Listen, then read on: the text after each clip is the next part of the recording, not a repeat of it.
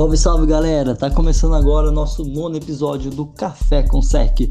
Hoje com a última divisão para a gente analisar para vocês, a AFC Sul, composta pelo Houston Texas, Tennessee Titan, Titans, Indianapolis Colts e Jacksonville Jaguars. O Jacksonville Jaguars, vamos começar por ele, que atualmente ele tá nas notícias como um time que cede jogadores, né? Recentemente perdeu duas estrelas, duas recentes escolhas de primeira rodada do draft, como todas as suas últimas primeiras escolhas do draft. Tentando dar uma alegria pro, pro torcedor de Jacksonville, nessa intertemporada eles trouxeram o Tyler Afer, que é um Tyrene de, de qualidade, mas que sempre teve problemas com lesões em Cincinnati. Trouxeram também o Joe Schuber, linebacker, e no draft eles tiveram três escolhas entre a primeira e a segunda rodada, onde eles conseguiram trazer o CJ Henderson, cornerback de Flórida, Lavon Chason, um edge de LSU, e o Lavisca Sinal Jr., um wide receiver de Colorado. É, eles vêm aí para ser trocado em breve, né, pelo, pelo andar da carruagem de Jacksonville. É, é o Tank for Lawrence, né? Mais um time entrando na briga aí, não tem muito o que falar, acho, de, do, do time de Jacksonville. O Weifer, igual você falou, muita lesão. Talvez o DJ Shark e o DD Westbrook foram ok na temporada passada, mas assim, nada demais. A esperança mesmo é, é ver o desenvolvimento né, desses jogadores da defesa, o Clavon Chase, o CJ Henderson, o Miles Jack ficou. Mas é isso, não, não tem muito o que falar. Acho que para Jacksonville, quanto mais perder, melhor. Vai tancar pro Lawrence, não, sai fora. O Lawrence vai vir pros meus Panthers ano que vem. Mas realmente, o Jacksonville Jaguars está com um time bem ruim, bem fraco. Eles têm alguns nomes interessantes, principalmente na linha, como o Andrew Norwell, que é um bom guard, mas ainda assim não, não vão conseguir ter bons resultados. Ainda mais que eles têm duas sequências de três jogos bem difíceis, onde eles pegam Texas, Green Bay e Steelers depois pegam Vikings, Titans e Baltimore. Então vai ser bem complicado para eles essa temporada. Eu acho uma loucura, né? Como o time em 2017 chegou na final da, da conferência. Com e Blake aí, Bortles. Com Blake Bortles. E hoje os caras estão tancando, né? É, perderam o Ransom, agora recentemente o Fournette. Então o time de fato entrou numa reconstrução. Ninguém sabe por que uma temporada depois de ter chegado na final da FC, já tiveram uma temporada ruim e já decidiram reconstruir tudo, né? É o que acontece com vários e vários times que deixam seus torcedores com extrema alegria, principalmente na Flórida, né? Acho que é o mal do, da região.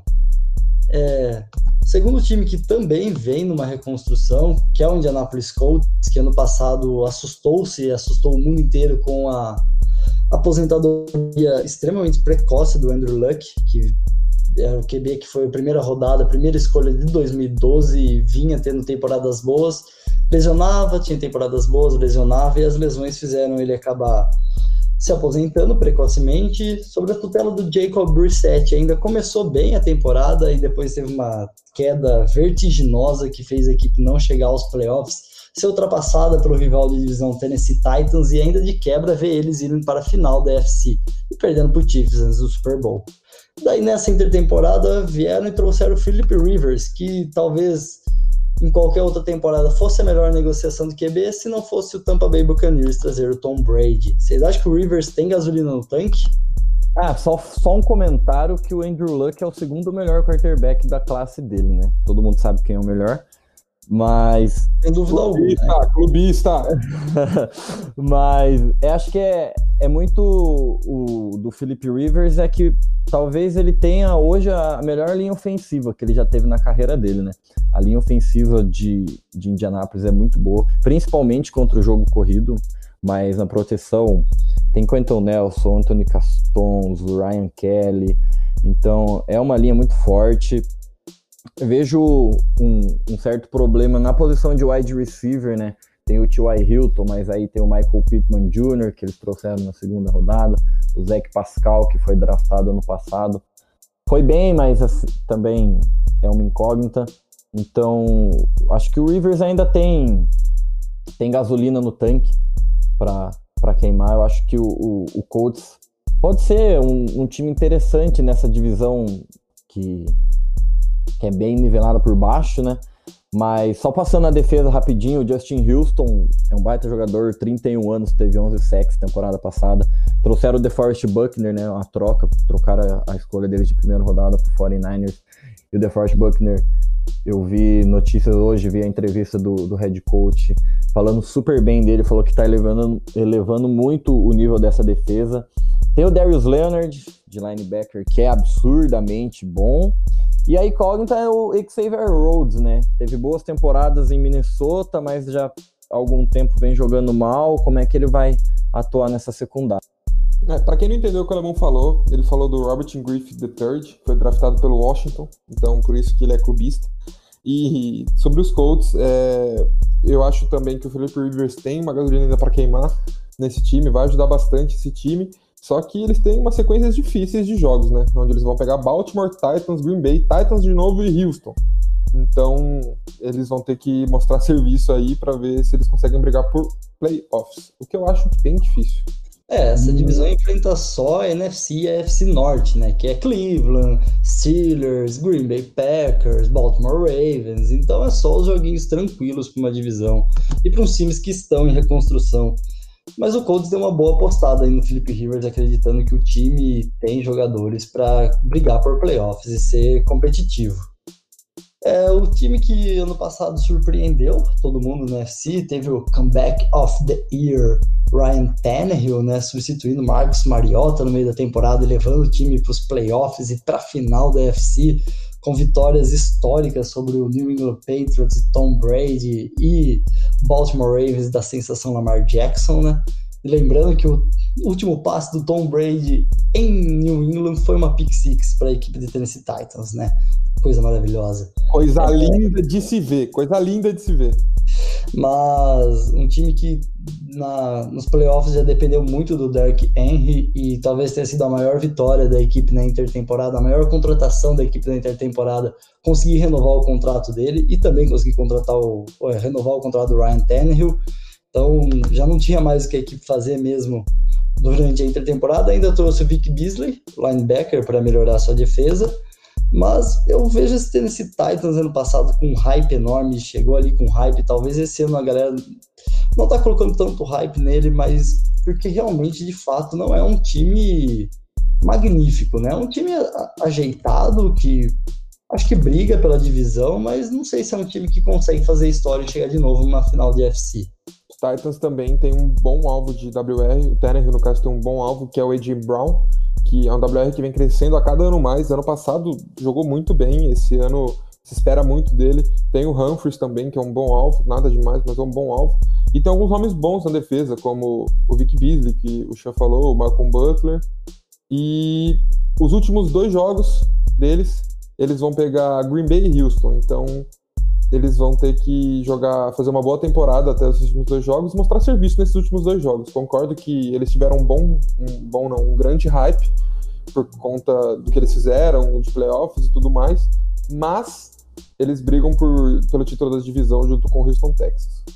E acho que se não ganhar a divisão, não chega a ver o wildcard. Apesar que esse ano são sete, mas acho muito difícil um segundo time da SAL, da NFC, da FC Sul ir para playoffs. É, vamos ver como é que vai ser o, o segundo ano de casamento entre Tannehill e Titans, né? Foi tão bem ano passado, quando ele entrou, mas assim, não, não consigo confiar muito nele. Mas igual vocês falaram, é, o, o Tennessee perdeu algumas peças, né? Perdeu o Logan Ryan, aí essa defesa perdeu o Jurel Casey também, né? Que foi embora. E aí tem uma secundária com Kevin Bard, a Dory Jackson, Malcolm Butler, então tem um, alguma força ainda, mas igual vocês falaram, é, eu acredito que consiga brigar sim pela divisão. E eu, eu quero ver o Vic Beasley, como é que ele vem essa temporada, porque em 2016 ele teve 15 sacks e meio, e aí então a melhor temporada dele até então foi no passado, com 8 sacks. Caiu bastante o rendimento dele, eles fizeram uma certa aposta, né? Vai ganhar acredito, se eu não estou errado, 9 milhões essa temporada. Mas é, vai brigar e igual o Xia falou, para mim só tem espaço para um no, nos playoffs. Bom, se o Jacksonville Jaguars teve uma intertemporada ruim, o Colts foi bem, o Tennessee não fez nada, o viés da balança que seria o Texas levou a divisão para baixo, né? Trocando o David Johnson do Arizona Cardinals pelo, por um dos melhores recebedores da liga, DeAndre Hopkins. Acho que essa daí não tem nem que falar quem saiu na vitória, né? Eu tô tentando ah, entender essa troca ah, até hoje. Eu tô tentando entender ela até hoje, ainda não consegui. É, o Bill O'Brien, no meio é. da temporada passada, já tinha liberado o Palhação, que foi para Seattle, e daí essa temporada começa liberando o DeAndre Hopkins. Acho que ele quer fazer um time que, que é de jogadores draftados por ele, né? Para mim, o Texas tinha o melhor trio de WRs, né? Com o DeAndre Hopkins, Will Fuller e Kenny Stills. Mas não, faz sentido a troca deles. Deve fazer sentido na cabeça deles, né? Mas a gente não sabe.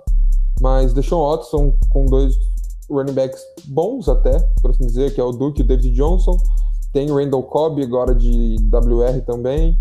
É, e a defesa tem alguns nomes bons, principalmente J.J. Watt, né?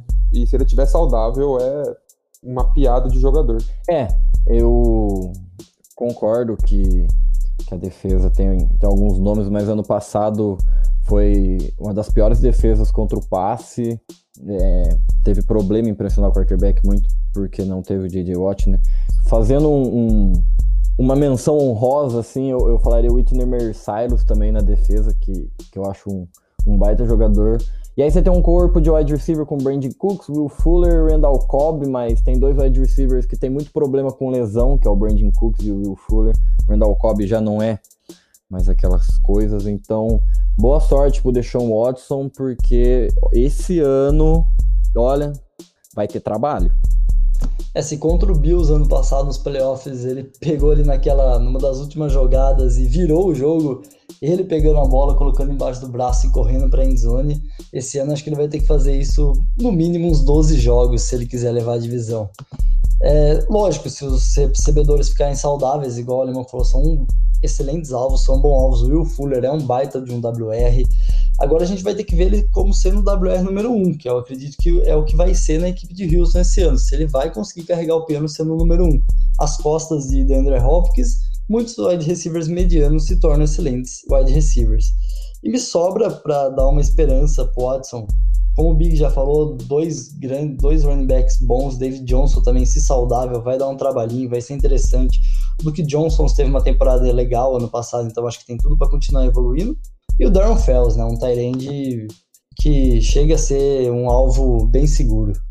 Fora que os Texas vão ter um começo de tabela bem complicado. Os dois primeiros jogos são apenas Kansas City Chiefs e Baltimore Ravens. Então, aí depois eles vão pegar Steelers e Vikings.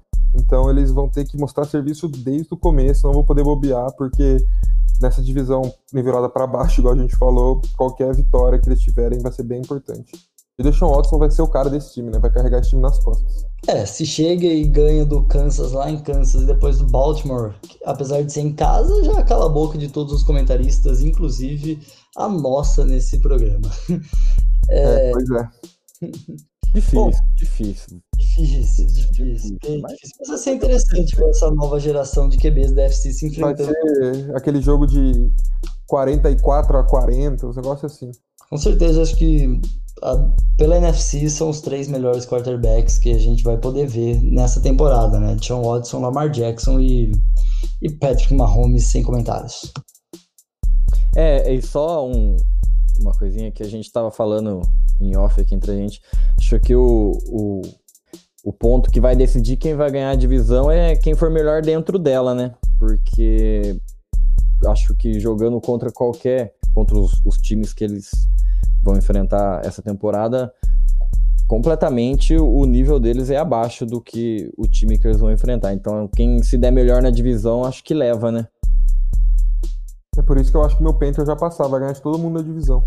Olho no Colts, levando nesse, nesse sentido, olho no Colts, que vai ser o time que, o, o, por exemplo, o Texans vai pegar o Kansas e o Baltimore por, por eles terem ganhado a divisão, e o Colts vai pegar o Jets e o Las Vegas Raiders. Então isso pode ser também um ponto-chave da balança para levar o Colts possivelmente para um playoffs, um time que ninguém está acreditando ali, mas um recorde 3-3 na divisão. E esses dois jogos que eu acredito que o Colts ganha pode ser um bom divisor de águas dentro da divisão.